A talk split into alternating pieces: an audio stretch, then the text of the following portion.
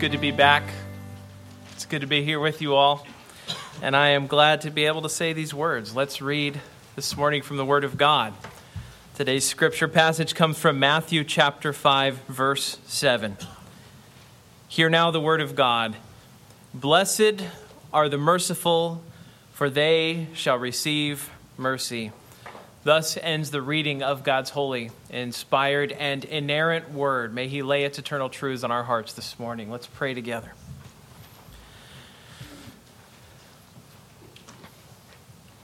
Father, would you open our hearts this morning to be willing to hear what you have to say to us? Make us receptive.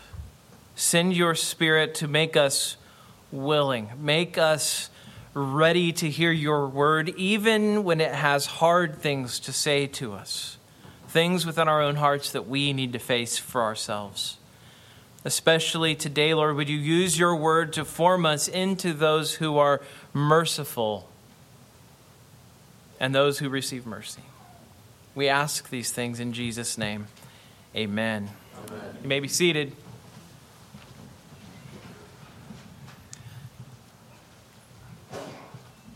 One of the things I you may have noticed with these beatitudes is that I tend to start off by showing how countercultural each of these beatitudes is. And if I tried to break from that this morning and tell you that we live in a very merciful culture, I think you would think I was lying because I would be. Um, because we live in an unmerciful day. We live in a winner take all day, a day where if you confess to a sin, a mistake, or some kind of error, it is seen as a weakness and it is seen as an opportunity to pounce. This person waffles. This person can't make up their mind. And so everything becomes an opportunity to destroy another person, right? We live in a most unmerciful day, if there ever was one.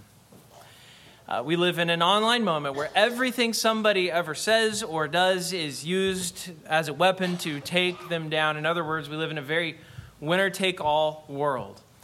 And one thing that I think is often missing, and in fact, I think I almost feel, feel safe in saying is totally missing, is this element of forgiveness. So even when people say, I have made a mistake or I have sinned, oftentimes what happens is the confession is accepted and forgiveness is not granted. Uh, people say, Look, decisions are decisions. You made that joke 15 years ago, your life is ruined. Uh, go find a cardboard box somewhere. You know, that's sort of the way it, works. Um, the mood of the day is to bring the hammer down. And so, because of this, what Jesus has said here, like so many of the other Beatitudes, it tends to be deeply countercultural, uh, which makes sense, actually, because guess what? Being merciful, according to Jesus, is a Christian expectation. It is a Christian virtue. It should not be surprising to us when non Christians are unmerciful. That should not be surprising to us. Um, I think I, I, need to take a step back, though, and remember, you know, I've been absent from the pulpit for three weeks. We are building upon prior sermons, prior texts in this Sermon on the Mount. One of the things I want you to remember is where we've been and where we're going here. The Sermon on the Mount is a description of the Christian life. The Sermon on the Mount is not a series of moralistic statements about what it takes to be a good person in general. Specifically, the Sermon on, Mount, on the Mount is a sermon that reminds us what it means to be a follower of Jesus and what it looks like to live out that citizenship as Jesus' people. The, the rest of the world prizes being unmerciful, it prizes being strict in how we treat repentant people, but with Christians, it ought not to be so, says Jesus. We should be quick to show mercy, and we should be glad to do it. Jesus, once again, is giving us a Christian message for what we are to be like as followers of Him. And remember what Jesus has, has shown us already as far as his Sermon on the Mount goes. He's shown us that to come to God, to be blessed, to be ha- happy, we must first know that we are unhappy and that we are not blessed and that we are empty. And we should really come to God very much as the debtor in the relationship, not as the one who acts and who gets what they deserve from God. No, God is the benefactor. God is the benevolent one. God is the kind one. He is the one who treats us better than we deserve. That's what it means to be poor in spirit. That's what Jesus was implanting within us, even as these Beatitudes began.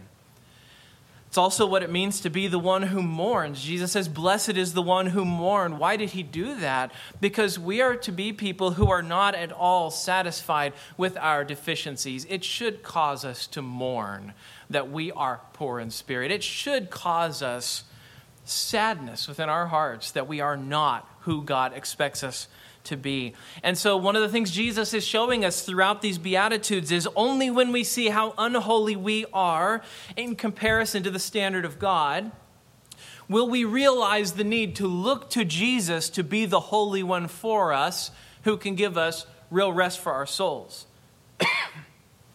That's the task that Jesus has set himself to in the first part of the Beatitudes in the Sermon on the Mount. But here, at this point in the sermon, we sort of turn just a little bit. Jesus changes his focus, even if it is very subtle. because up until this point, the Beatitudes, what were they about? They were about the Christian recognizing his need. They were about how does the Christian come before God? Uh, does the Christian recognize that he needs something besides himself? He needs the Lord Jesus to be his righteousness in, in a way that a sinner can't be for himself. A sinner cannot be his own righteousness, and Jesus is belaboring that for us. But now, instead of focusing on the attitude about how we come before God, the, the focus of Jesus in verse 7 turns. It shifts just a bit. Now he, now he turns to the disposition of the Christian. What sort of a person is this that would follow the Lord Jesus? What kind of person is this that follows Jesus? What does Jesus mean, particularly this morning, when he talks about those who are merciful? Mercy is something that concerns itself with those suffering from the misery of sin. Uh, if you read the confession of uh, our church's confession of faith, one of the things it does is it distinguishes between the guilt of sin and the misery of sin. Those are two different things, both of which Jesus comes to deal with. Um, and so, um, you, when you're talking about grace, on the other hand, you're talking about people who are suffering from the guilt of sin. Sin has this impact in our lives, and it has these two sides to it. And so, as sinners, we need the guilt of sin to be dealt with, but we also need the misery of sin to be dealt with. And so, Jesus says, When I call you to be merciful, I'm calling you to be someone who seeks to see the misery of sin lifted, not just the guilt of sin lifted. Well, in this case, this morning, Jesus says this is a merciful person. The Christian is someone who shows mercy and who is blessed, who is happy. Uh, that's what we're really called to, says Jesus. And so, what I want to do is simply break this down into two parts this morning. I've left the three part sermon in the dust. You'll never hear another three part sermon again. Okay, I probably broke a commandment there. Been doing a lot of two part sermons, though, from the Beatitudes. See, we're, we're meant to be people, these are the two parts. We are meant to be mercy getters. That's the first point. We are meant to be mercy getters, but then part point 2 is that we are meant to be mercy givers. So, mercy getters, mercy givers just rolls off the tongue. So, first let's look at this. Jesus says Christians are, are mercy getters. Now, if you read the text, it says, Blessed are the merciful, for they shall receive mercy.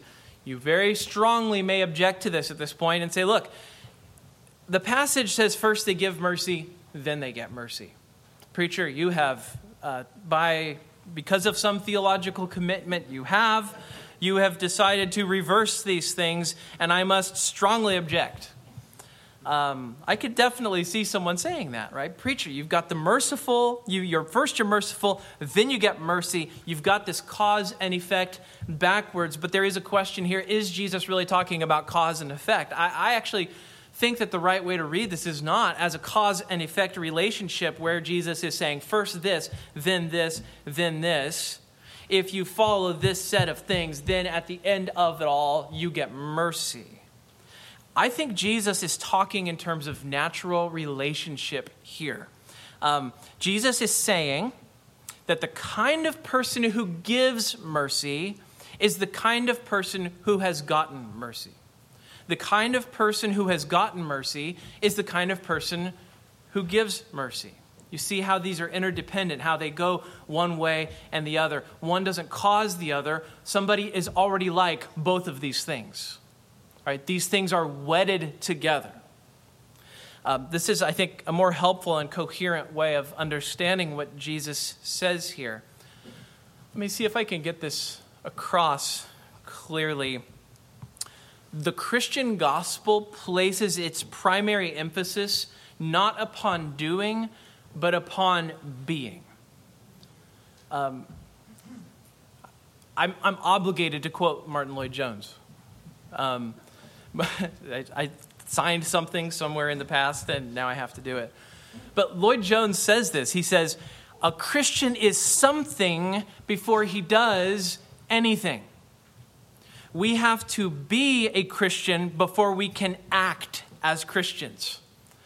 All right, we get it completely backwards if we say, act like a Christian, then you will become one. That's completely backwards.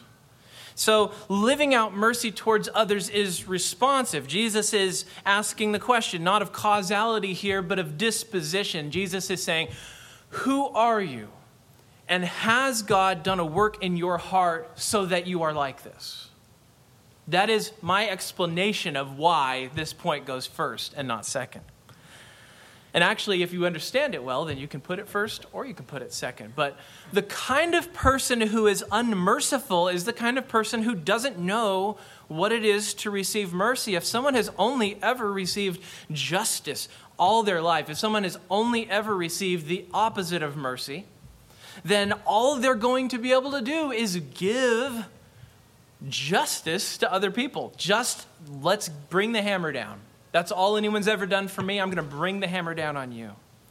And so the reception of mercy from God is part of what prepares us to be people who dispense mercy to others. It makes us willing and eager to dispense mercy to others because we've tasted it and we've experienced it and we want others to know the same thing. We've got to taste mercy before we can share mercy. We've seen this in recent years. I remember the shock that the world experienced when we saw our brothers and sisters in the Lord at Emanuel AME Church in, in Charleston a couple years ago. I have a couple of friends, Nick Batzig and, and John Payne. They're both ministering in the city of Charleston. And after Dylann Roof entered that church in, at Emanuel AME, he went to the basement and shot those innocent brothers and sisters who were doing nothing more than studying the scripture together. And we saw in the aftermath how family members and church members expressed a willingness to forgive this man who had done something so terrible in cold blood. These dear saints of God. And when the, the, the, when the shooting happened, the world was shocked, but it almost seems to me, at least, that the world was more shocked by the mercy expressed by the family members of the victims. And they were able to do this, and they were explicit about this when they spoke. They said, Because God has shown mercy to, to me, I am willing to show mercy to you as well. It is God showing mercy to us that makes such a thing possible. If you, if you think that Jesus is saying that being merciful to others is how we get God to give us mercy, ask yourself this question Haven't you, by that point, turned this entire thing upside down? Um, it is God's mercy that models and equips us so we're able to do this thing we would not have had the ability to do prior. It's, it's impossible to show a mercy that we've never seen. Over and over again in Scripture, we, we see this that God acts in kindness toward us, then we respond in kind. Think about 1 John 4 19. We love God because he first loved us.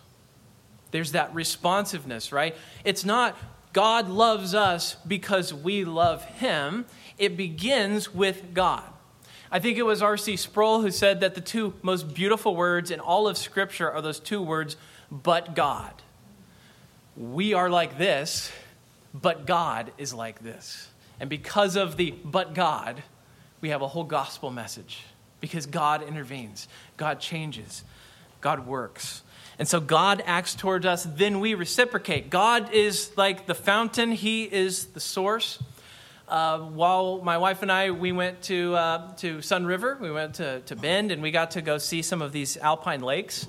And one of the lakes we went to was Devil's Lake. I'm not giving an endorsement of Devil's Lake from the pulpit, but it is it's very pretty. Uh, and there were some streams. And if you've been there, you know this already, but it was my first time. All right, I'm a Kansan. We don't have mountains in Kansas, they terrify us, it makes very uneasy. You can't see what's over them. The enemy could be on the other side. Uh, we like wide open plains because we know when someone's charging us. It takes them hours to get to us, and we can prepare. Um, but we, you know, my wife and I, we went and we saw one of these streams, and I have never seen a clearer, more beautiful stream. Put my hands in; it's the coldest water I've ever touched in my life. Um, at least it didn't have ice cubes floating in it. Um, it's coming right down from the mountains. You're looking up, you're seeing the snow, you know it's melting and it's coming down. That stream came from the source. God is the source of the mercy, and we are, in essence, the stream, at least in this illustration, right? What we enjoy, what we do, comes from God first. And that makes sense, right? The sort of person who shows mercy is the person who first receives mercy. And that is why it shocks the world when Christians offer mercy or forgiveness to others. Of course, it is flabbergasting to see someone's sin be pardoned if you can scarcely imagine that it's possible for yourself. The world struggles with these sort of things, and that will continue to be the case. I think in many instances, it will be the forgiveness offered by Christians against those who do them harm that makes us stand out the starkest from the culture around us. Standing up and fighting is what everybody does, but it is when we offer forgiveness to those who hurt us that we suddenly look like oddities mercifulness is so unlike the world that it will be obvious to others that we have experienced mercy. Mercy makes us alien creatures to those around us. We are curious oddities to the watching world because we know and we've tasted something they never have. Here's where I want to stop a moment and say to you all this very important qualification. You get this mercy not by good intention. You don't get it by osmosis, by being around other Christians. You don't experience this mercy from God by being a good person. You don't give uh, X amount to a charity or uh, have a certain family history of church attendance, and that's how you get this. You get this by mercy from the hand of Christ by faith alone. It is easier than a work. It is actually easier than accumulating a family history of church attendance such that you can go to God and say, I attended church through the whole pandemic. I, I, I never missed a Sunday. I haven't missed a Sunday in 50 years. That is harder to do than to put your faith in Jesus. What Jesus gives us is easier than any work. It is freer than any financial gift. It is held out to anyone who will take it. All you have to do is admit that you're a sinner and that you need a Savior. And see, when that happens, it doesn't matter how filthy your past was. It doesn't matter how wretched your, your thought life has been. It doesn't matter how you've behaved toward others. It is the true scandal of the cross. It's the true scandal of Christianity that the worst of the worst can know forgiveness in Christ. Uh, I remember in years past hearing that uh, Jeffrey Dahmer, notorious serial killer, may have come to faith in Jesus in prison. I don't know if he did. I don't know anything except that it was reported that he did. I'm more interested in the response of people because you had some people they say no, that's impossible. They either they said it's either inconceivable that somebody like that would come to Jesus or they found it inconceivable that God would forgive someone like that. In both cases, you're wrong. In both cases, both assumptions are mistaken. Why is that? Anyone's heart can be changed. I think that belief that God wouldn't forgive that kind of sin comes from a heart that says, My sin's not that bad. Um, or it comes from the heart of somebody who says, There are just some people who are too bad and they can't be changed anyone can be forgiven. That really is the promise of Scripture. That is the scandal of the cross. So if the thought of a serial killer in prison being redeemed and being next to you around the heavenly throne is disturbing.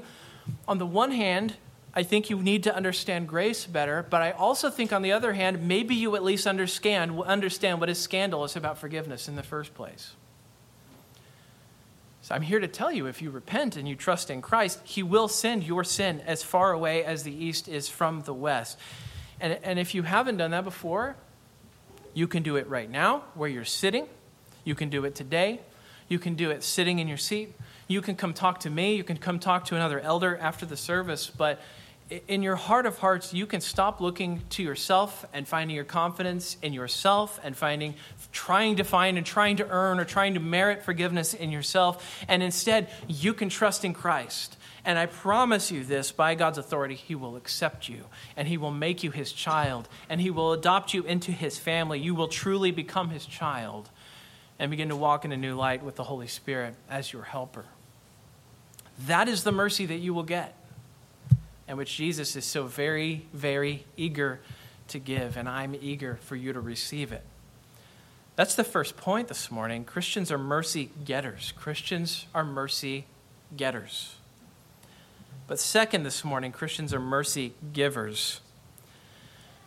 If you are the person I just described, if you're the person who has, has put your trust in Jesus, you, you have removed your trust in self, and, and you've trusted in the Lord you know a mercy that is hard for the world to imagine. Okay, Jesus tells a story of a person who owed uh, an incredible amount of money to a moneylender, and then there was another person who owed a little bit of money to the moneylender. And in the story, he says that both of them get their debts forgiven, and then Jesus says, Which of them do you suppose loved him more? And of course, in the context of the story, the answer is the person who got forgiven more is the one who loves more. And yet, he also tells the story of that person who experiences this incredible forgiveness going and shaking somebody down over a few dollars. It's as though they didn't even experience mercy to begin with, and it's like they never grasped what they had just received. And again, you have this idea, though. What is it? It's a responsive mercy, right? When we experience mercy, Jesus expects that we will be people who show mercy in return. We aren't shown mercy just so that we can keep it for ourselves and benefit from it. Stuff is meant to be a blessing to other people. Genesis 12, 2 tells, tells us that when Abraham gets blessed, what does he say? He says, I will bless you and make your name great so that you will be a blessing. We don't get this stuff just to keep it together and just to hold it for ourselves. It is meant to be dispensed. There's that key phrase there, so that, right? That is a goal statement. That's a statement that tells us why we get the mercy to begin with. So there's this purpose to mercy. It is other serving, it is outward facing. And so we should be asking the question who can I bring in? Who can I love? Who can I care for? Who do I know who's hurting? How does my world need to open up wider than it is? See, the idea of mercy is, is, the, is one that relates to relieving others of the miseries of sin. You know, we just had uh, uh, Daniel with the deacons come forward this morning talking about work that needs to be done. Oftentimes, we talk about much of the work of the deacons as uh, being oriented toward mercy ministry, right? That is a ministry that is focused on those who are suffering what? The misery of sin. Uh, maybe that's poverty. Maybe that's physical hurt. Maybe it's relationship problems. But all those things are a part of the misery of sin. Sin ruins this world and it ruins our relationships and it ruins people's lives. And so there are consequences that come from that. Sin leaves an imprint around us and it leaves an imprint in the lives of people around us. Maybe the most emblematic example of mercy that we see in Scripture, and, in, and indeed one of the stories that most illustrates the imprint that sin leaves on people, is the story we actually read this morning the story of the Good Samaritan. And you remember how this poor man was robbed and stripped and left half for dead. Why did that happen? Because he lives in a fallen world where people are greedy and steal from others and would be willing to leave a man dying by the road. That's the kind of world that he lives in.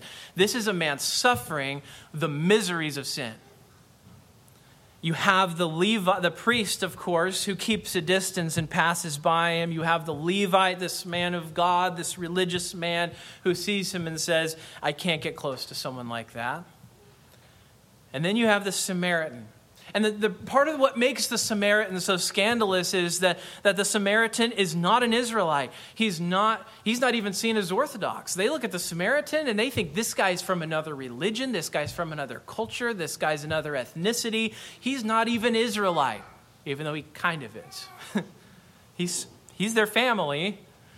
And Jesus tells the story with the outsider being the hero and he tells it on purpose. He says these are these people are the opposite from each other, and yet what does he do? He takes this broken man and he binds up his wounds. Why? Because we're fellow human beings.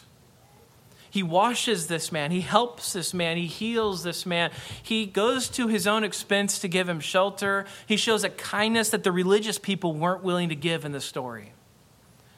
This social outsider shows more love than all the rest, and he makes sure that he's able to be restored.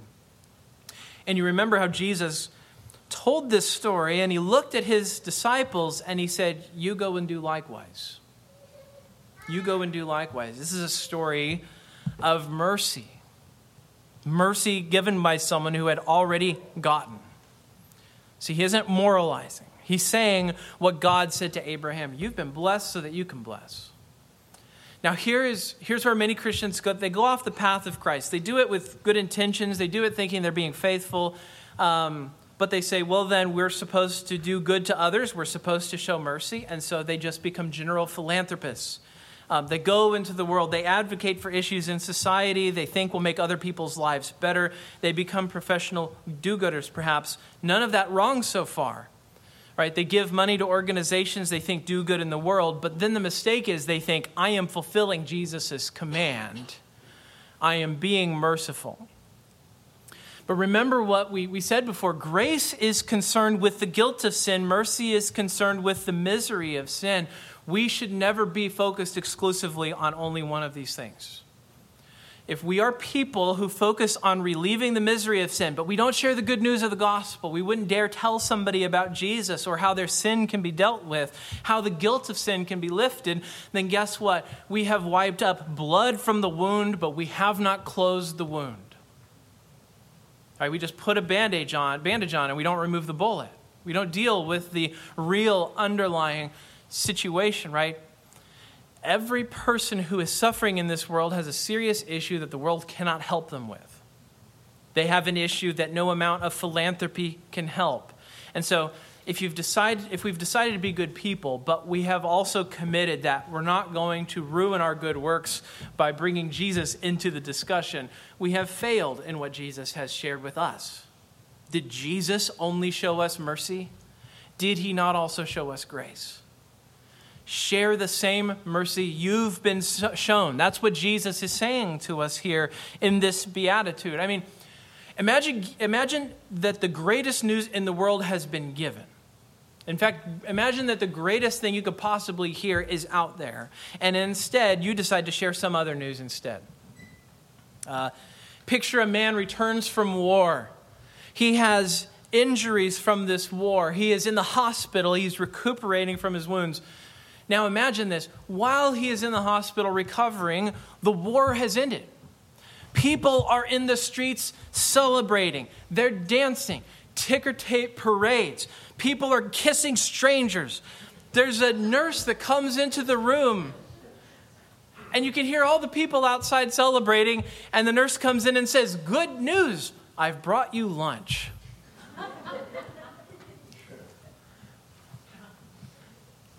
The nurse is being merciful? Yeah, she is. But also, hasn't she buried the lead? As Christians, we should be careful not to focus on grace to the exclusion of mercy, and not to focus on mercy to the exclusion of grace. If Christ came to deal with the guilt and misery of sin, then we ought to also deal with the guilt and misery of sin. That means we're sharing the gospel with people who are hurting, we're relieving temporal sufferings as far as we're able, but we make sure that the gospel is involved, that people hear it um, that old saying that St. Francis of Assisi never said, preach the gospel and, if necessary, use words. There's no wordless gospel. There is no wordless gospel. There is no such thing as doing good deeds and someone knowing about Christ because of those good deeds without also the statement, Christ is Lord, trust in Jesus. So once we are rescued from the clutches of sin and misery, we suddenly see ourselves in this new light.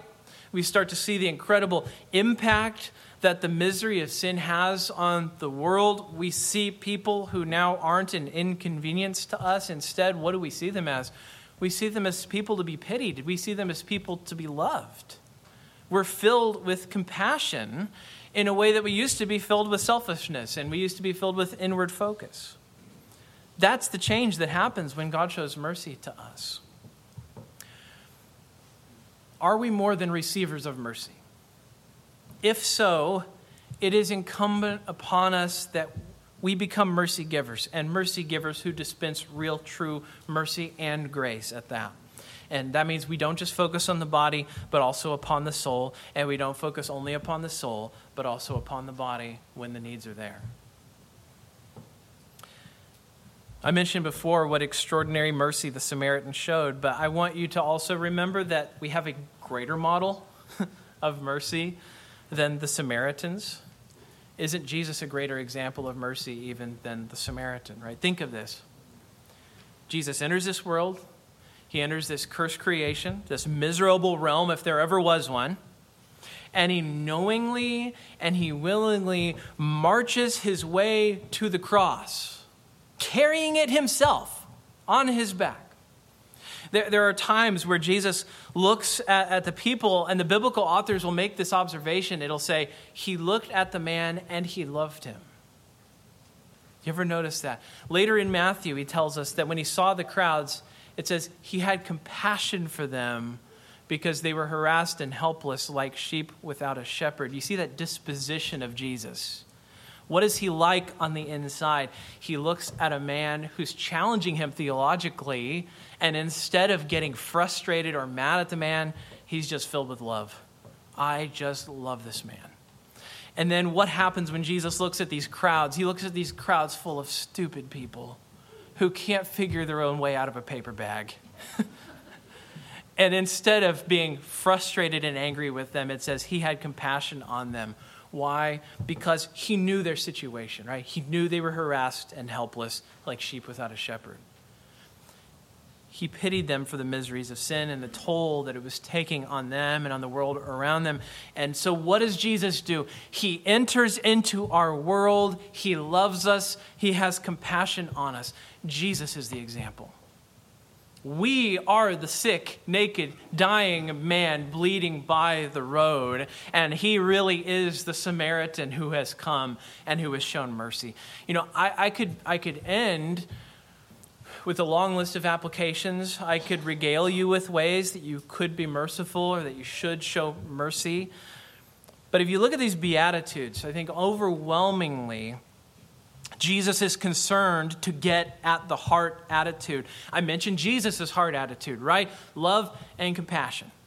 The place all of the things that Jesus does spring from. And so rather than focus on, hey, let's get into the details, let's talk about all the ways you can show mercy to people while at the same time making sure you're sharing the gospel as well.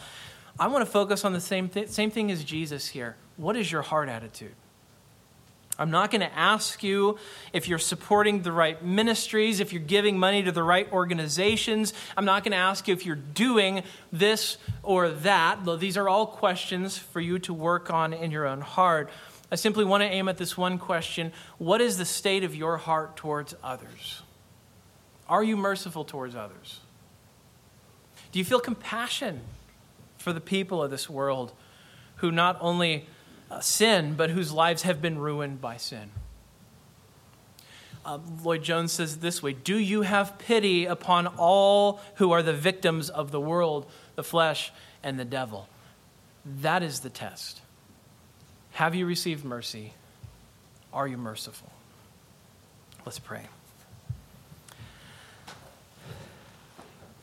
Heavenly Father, would you implant within our hearts a pity for the people? Who are hurting from the effects of the fall. Would you impress upon us the sort of kindness that you have shown to us that we, that we should show the same to others? We ask these things in Jesus' name. Amen.